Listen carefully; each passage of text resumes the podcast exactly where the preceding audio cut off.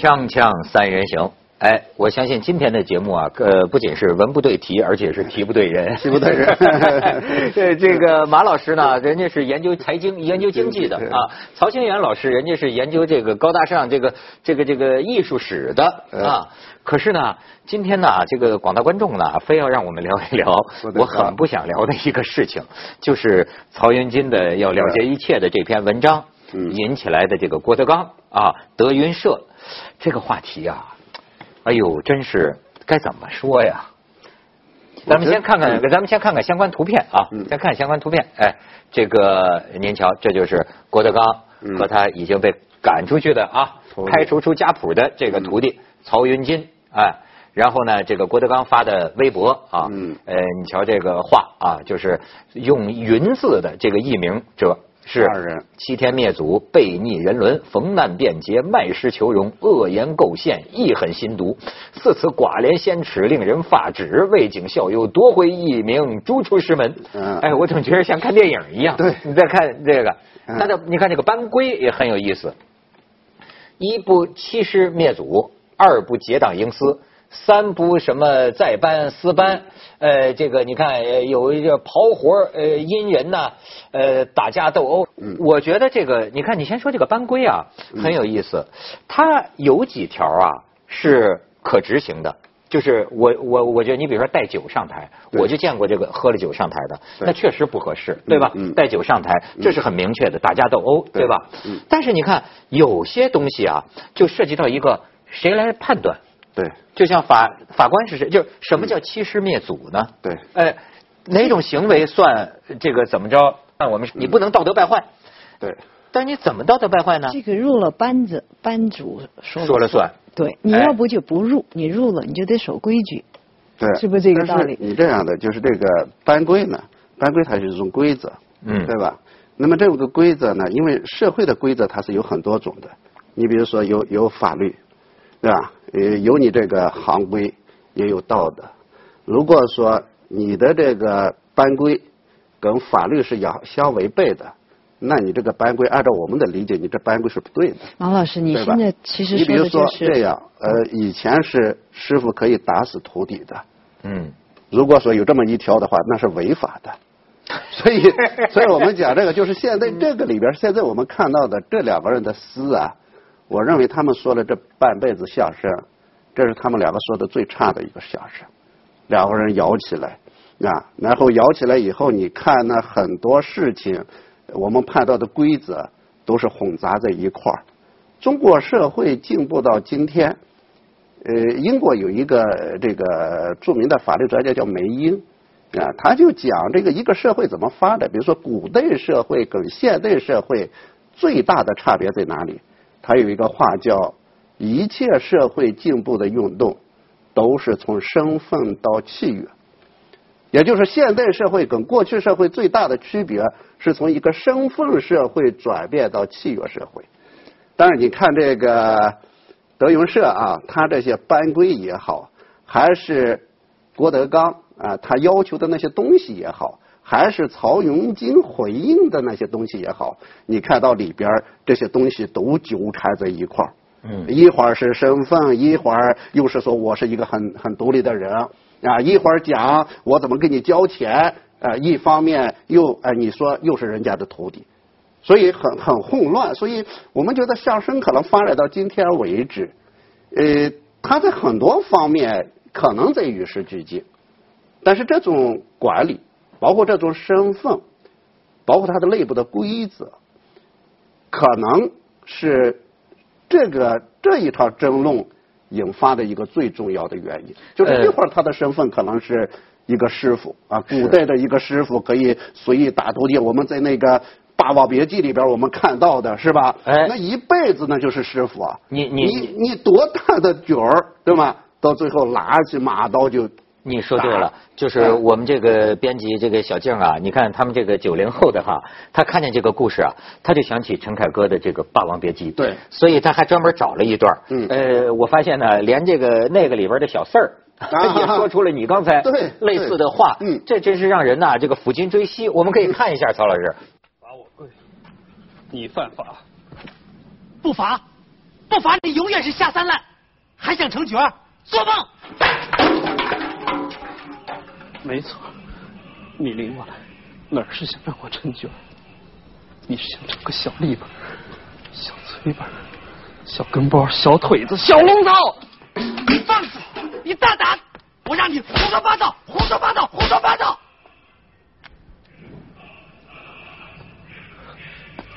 还不给我跪下！师傅，又没那日子了。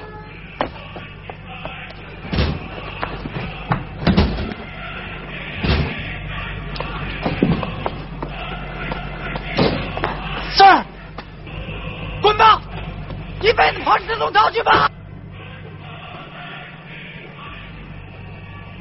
陈老板，您这话要搁在旧社会说，我信；在新社会说，我不信。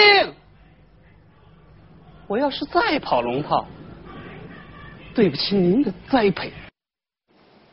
你像这时空错乱啊！当然，咱们不能简单的比附，他还是不这段选的非常好。你听到他在走出去的时候，后面背景音乐，你听到没有？啊，那是社会主义社会五十年代的音乐。他说的这是旧，这是新社会，其实就不是时空错乱，而是一个两个价值体系交错衔接的这个过程。我们究竟用哪一个规则？这个里面说的很明确。旧社会，我们用旧的规则，嗯，可能我信，但是在现在我不信。那咱们这个郭曹之争用什么规则？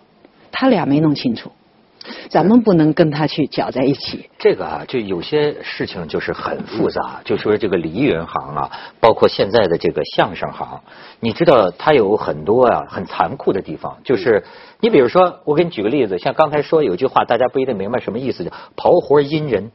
你你就想不到，在我们主持人里都有这种情况。你你实际上你可以说他艺德非常差，但是呢，实际上是一种残酷的竞争，就是说有你没我，有我没他。是。比如说咱俩主持人，我抖个包袱，但是我抖这包袱啊，需要你前边垫一句。嗯。这说好了吧？哎。就是不让你出这彩儿，嗯，真到了台上，我恰恰不说这一句，对，你这这就是这在这相声行里，就是说你，因为你破坏了整个的演出效果，就是艺德，就是这就艺德。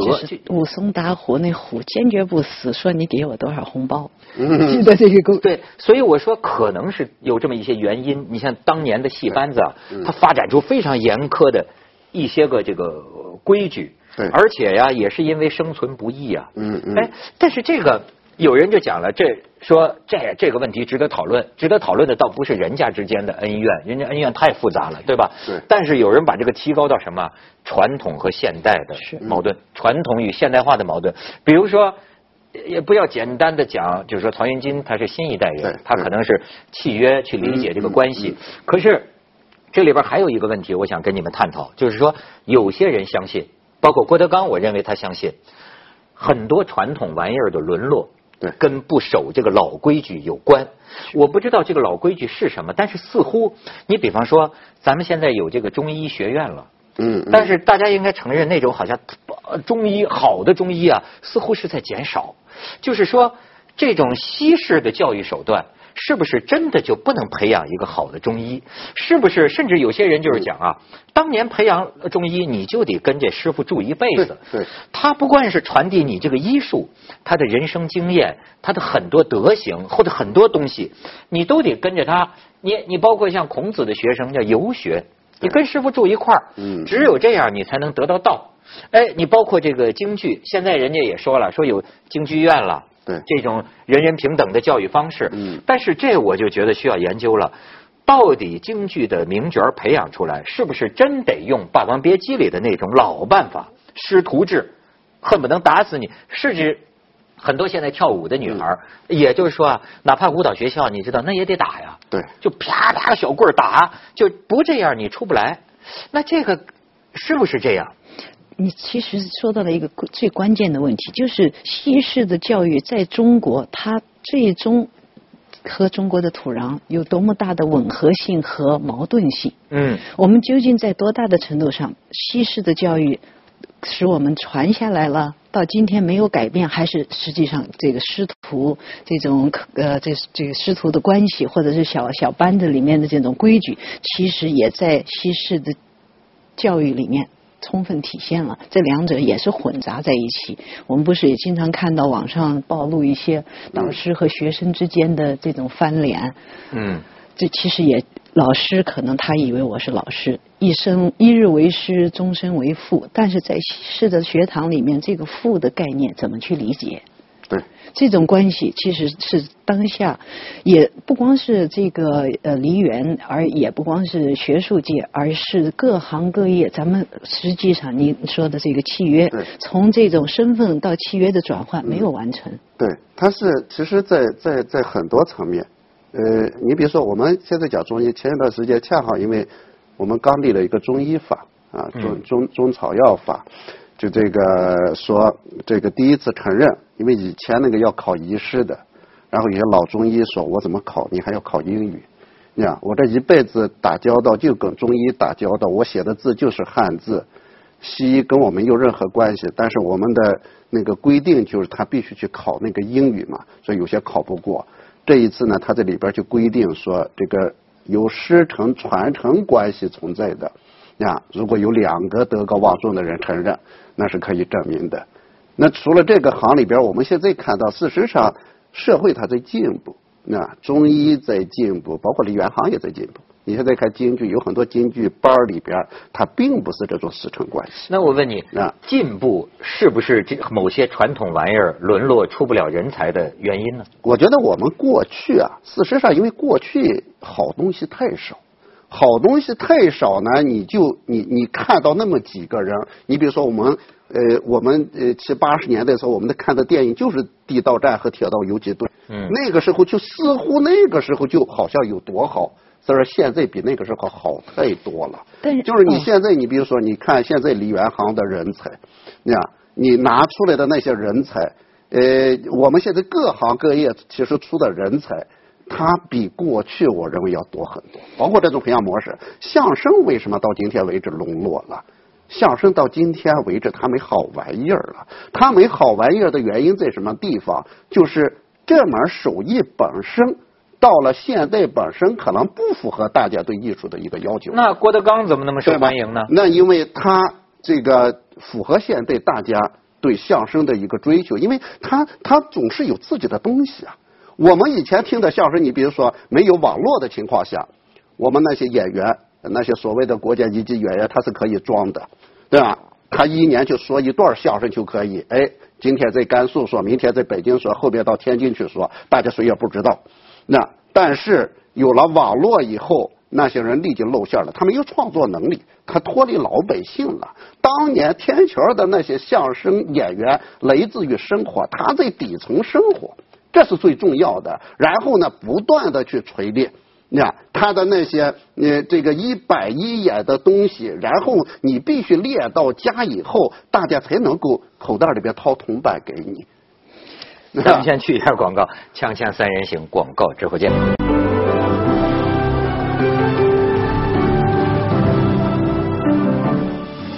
我一点都不想冒犯谁哈，但是呢，就是我也不得不承认，就这几年呢，我听的唯一听的比较多的相声，还就是郭德纲、于谦嗯，对吧？就包括他的徒弟，我也没觉得有那么把我能逗乐。对，所以这也是个没脾气的事儿，是吧？能。嗯，我觉得梨园行，我还有一点想续着刚刚马老师说的，这个梨园行或者地道战到底过去有什么东西？其实梨园行和地道战不一样，梨园行它是各家各派每一个京剧门派。流派他有自己的唱法，这个唱法非师傅把着你的手教，把烟袋捅到筷子捅到你嘴里去嚼，你学不到手的。嗯，这种西式教育，这这师傅带徒弟这种传授秘诀的方式没有了，而在只有在相声这一圈里面，师傅带徒弟还真能带出来几个他自己这个流派的捧哏怎么捧，这个逗怎么斗。他们两者互相的这种这种默契，这种和谐，这种故意制造的戏剧效果，他只有在自己的这个梨园班子里面，自己之间的传承，他才传得下去。学院里面教不了，所以这是对是吧？对。所以当你把这个师徒传授，就是我老师把我的最绝密的东西传给你了，你转脸走了，我不去判断他俩，我心里很难受，你就是撬了我的行了。但是你现在你看那个郭德纲，郭德纲为什么我觉得大家欢迎他？因为他总是有新的东西，嗯，而且而且有自己的那些东西。即便说每一每一次他说的东西可能不一样，而且原创的东西非常多，这是最大的关键。倒不是说他的技巧，啊，倒不是说他在那个说的时候，当然他的技巧也是很重要的，对吧？但最根本的就是说，他这个他之所以受大家欢迎。之所以现在有这么好的市场票房，最根本的原因，他真是为相声而生的。我觉得，啊，这个人吵架也好，啥也好，你总觉得，你看他总能。总能说出道来，这就是是，所以虽然是就说也有人讲，就说他这个相声都是屎尿屁啊什么的，但是这个你不要说，就像郭当年郭德纲说的一样，说这个那大概是水平啊或者什么的道德呀，哎，先逗乐了吧，要不逗乐了更更好笑。现在我觉得现在人能乐太不容易，太不容易了。所以，但是呢，你知道我就是。呃，我最近看到一个呃人物，就采访过我的一个记者叫刘磊，他发这个朋友圈，我发现呢，在这个曹云金发这个事件之前啊，郭德纲接受过一个人物的这个采访啊，哎，这个采访恍若是他对这个事情的一个一个逆时针的一个一个回应似的，就因为他在里边讲到一些话，我就觉得呢，你看过去我有时候咱不关心这个人的私生活或者你们之间师徒恩怨，但是。我就觉得，就像郭德纲在文中反复说的，你们有很多你们不理解，我们之间的很多东西，你们外人永远不能理解。他老是这么说，我相信是这样的，因为呢，他有时候有些说法，呃，说实在的。郭德纲没那么老，他比我岁数都小。我就有时候经常觉得他说话挺逗，就是说他老是流露出一种老态，就是我上岁数了。然后一说起他这些徒弟啊，这些孩子们呢，孩子们呢，就跟孙悟空这样，猴儿们的孩子们，他老是好像要把自己有一种，就一日为师，终身为父。特别是有一种好像。就是老，我就觉得他喜欢把自己说的老一些。其实他比我还年轻，你知道吗？老有老好。而且，所以我听你怎么是逆逆时逆时的一种应对呢？不是，因为他是先接受了这个采访，然后曹云金才出了这个事情，才发了这篇文章。所以他这里边讲到，比如说关于怎么算钱的事儿，跟曹元金的说法是有一些不同的。这个谁来裁判？很难说，曹元金说当时拜师我是给了多少多少多少钱，他这意思就是说，哎，你不能这么算，你呢，我还带着你走学呢，怎么你一个小孩子十几岁小孩子那个时候一个月能挣几千块钱呢？这种咱就无从置评了，你知道吗？这个账是怎么算？但是我就觉得这个观念，你看。呃，人物记者就问说，呃，有的小孩有会说，我想成为你，我想成为大师，类似这样的话。郭德纲就说啊，我这儿没人说，因为我们从一进门就开始洗脑。就先告诉你，你连一个人都不算，所有徒弟都算上。像岳云鹏他们从小挨的骂都无数了，就是说你和狗站在一起，你不如狗的价值高。当然，郭德纲可能有时候说话有点有点干嘛啊？呃，有点夸张。他说，但是他的意思大家能领领会，就是他说，你先别说成为艺术家，你先努力成为一条好狗。嗯。哎，呃，人物记者说这话这听起来有点人身攻击啊。郭德纲说，就是你必须人身攻击，你把他摁到泥里边。完整的打碎他所有的自尊，从头再来。你不能尊重他。哎，他说我所经历的比被人骂还狠。什么？我这四十来年的经历，我估计郭德纲啊，被人他自认为被人害过的经历很多。嗯嗯。但是我就说，还是探讨一个艺术史的问题。我有点不明白，是不是真的培养出一个梅兰芳，培养出一个名角儿，得靠一种啊打碎人格，就是从徒弟。就哎，这么一种做起，这是不是中国人独有的一种培养传统艺人的之道？而你要不这么做，不按这个规律做，是不是真的就出不了当年那种大师级的人才？或者就是不是这个流派里的大师？对，我有点好奇这事。我觉得，我觉得就他这种做法，包括他的这个说法本身，跟能不能成为大师毫无关系，对吧？比如说，一个一一个大师站在那个台上的时候。比如马三立，你别看他干瘦干瘦的，但他的那个那个那个人格，他的那个体现出来的那种自信，我想绝对不是说当年挨了那么多的打，当年把它揉碎了之后，基因进行重新组合以后，最后真的变成一条狗以后，他才那样。他绝对不是的。所以现在，因为因为这个事儿，我觉得最大的问题在什么地方？就根子可能就在这儿。就我认为你是一条狗，但是曹云金认为我是一个人。那然后人狗之间就发生了规则不一样的。你人在认为我用人的规则来解决，狗认为哎你你是一条狗，我应该按照狗的道理来对待你，所以出现了问题。其实他们之间的问题拿到现代企业管理边非常好解决。啊，你说马云当年创业的时候，他跟那些人怎么样来制定规则的？哎，凭什么我们一块儿创业，你你这么风光？我们都没有，你拿那么多股份，我们都没有。当时是有规则的。现在很多创业公司到了最后以后，鸡飞狗跳、离婚、打架、吵架，往监狱里边送。根本原因在什么地方？就是当年没有把这些说清楚。比如说学费，学费我觉得是可以收的，为什么不能收？你在我这儿吃，在我这儿住，我收五百块钱怎么了？这是对的。然后你在我这儿学艺，我打打你。如果说关系门来来讲，也是对的。我这一次我回老家，我遇到一个事儿。就是我姐给我讲，她这孩子现在在上小学嘛，然后给我讲说那个要给老师去送点礼。我说为什么？他说他不打孩子。哎，我听了以后很奇怪啊。他说我说不打孩子你还给他送礼？他说你送了之后人家才打你家孩子，才好好教育，对吧？才把你当自家人来进行对待。就这骨子里边，你发现中国老百姓啊，对这个成才。包括成才过程、成才路径，你发现我们每一个人可能骨子里边都根深蒂固，就是师傅必须打你。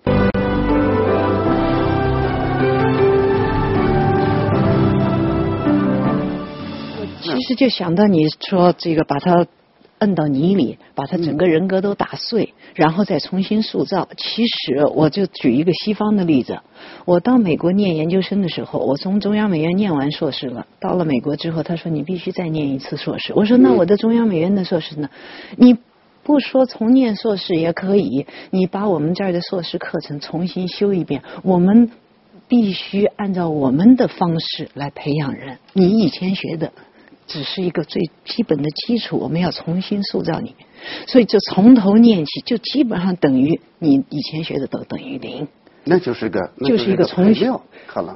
是。他认为我这个应该给你给多少配料 是吧？呃，你那个你带你带来的东西，你带来的就是我们录取你的可能性。现在我要重新塑造你，就是我要给你打碎。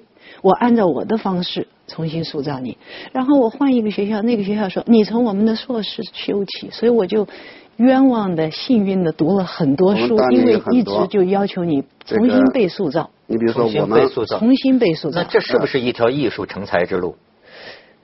我当年很反抗，现在回头想起来，比如说西方美术史方法论，我来来回回念了好几遍。是因为不同的老师、不同的地方，两个学校。那我觉得我念的很冤枉。今天我觉得收获很大，我可以翻来覆去怎么说，我怎么都知道。对，其实就是师门里出来，给你打碎了，就用鞭子把你。对，真的是那种原汁原味的东西。嗯。啊，而且是中国，其实很多领域，包括经济学界，当年改革开放刚，然后就派了一帮人出去。我们德高望重的吴敬琏老先生。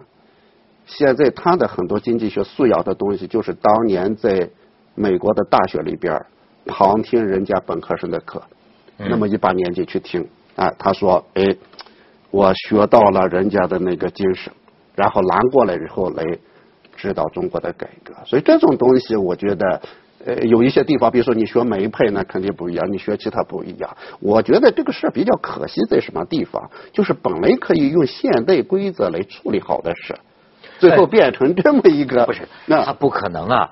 他是从传统那儿出来的这么一门玩意儿，可能啊！像但是利益是可以。你不是你你郭德纲本身就信仰这个东西，嗯，你进入我的圈子，你哎，现代社会人人平等，你要不爱玩，你你别拜我为师啊！你拜我为师，你按照我的规矩啊，那在他看来，我就是这个道德观。其实我倒想给郭德纲一个建议，以后在他这个呃这个班法叫什么法？家规。家规。家规里面再加一条，一旦你要想走人，你像范冰冰和琼瑶这个处理的方法，你倒给我多少万？哎，解决。他这个很好解决，很简单。比如说你以以后你可以，我就在协议里边规定，你几年以内不准登场，或者不准再搞一个跟我竞争的东西，这是现在法律都是允许的。我们现在看到我们的这个很多篮球运动员、足球运动员，如果从小在一个俱乐部里边培养的话，那你必须给我服役多少年，这都是对的。所以我觉得这个东西啊，其实比较遗憾的是，这两个人在相声真的对复兴相声，我觉得都做出了贡献，但是最后搞得鸡飞狗跳，最后搞到这么一个极端的程度，它是不应该的。而且我们有很多东西完全可以解决，比如说钱的问题。有好办法来解决，对吧？呃，包括两个人的关系都有办法来解决。你看那个山西票号，我经常讲，人家当年伙计，那个伙计拿着那么多的银票，从来没有出现过把银票拿着跑掉的，一例都没有。但是我要是郭德纲，我要是郭德纲，我就得说你，你完全不懂相声，也不懂我们相声行里的规矩，所以你才会说这。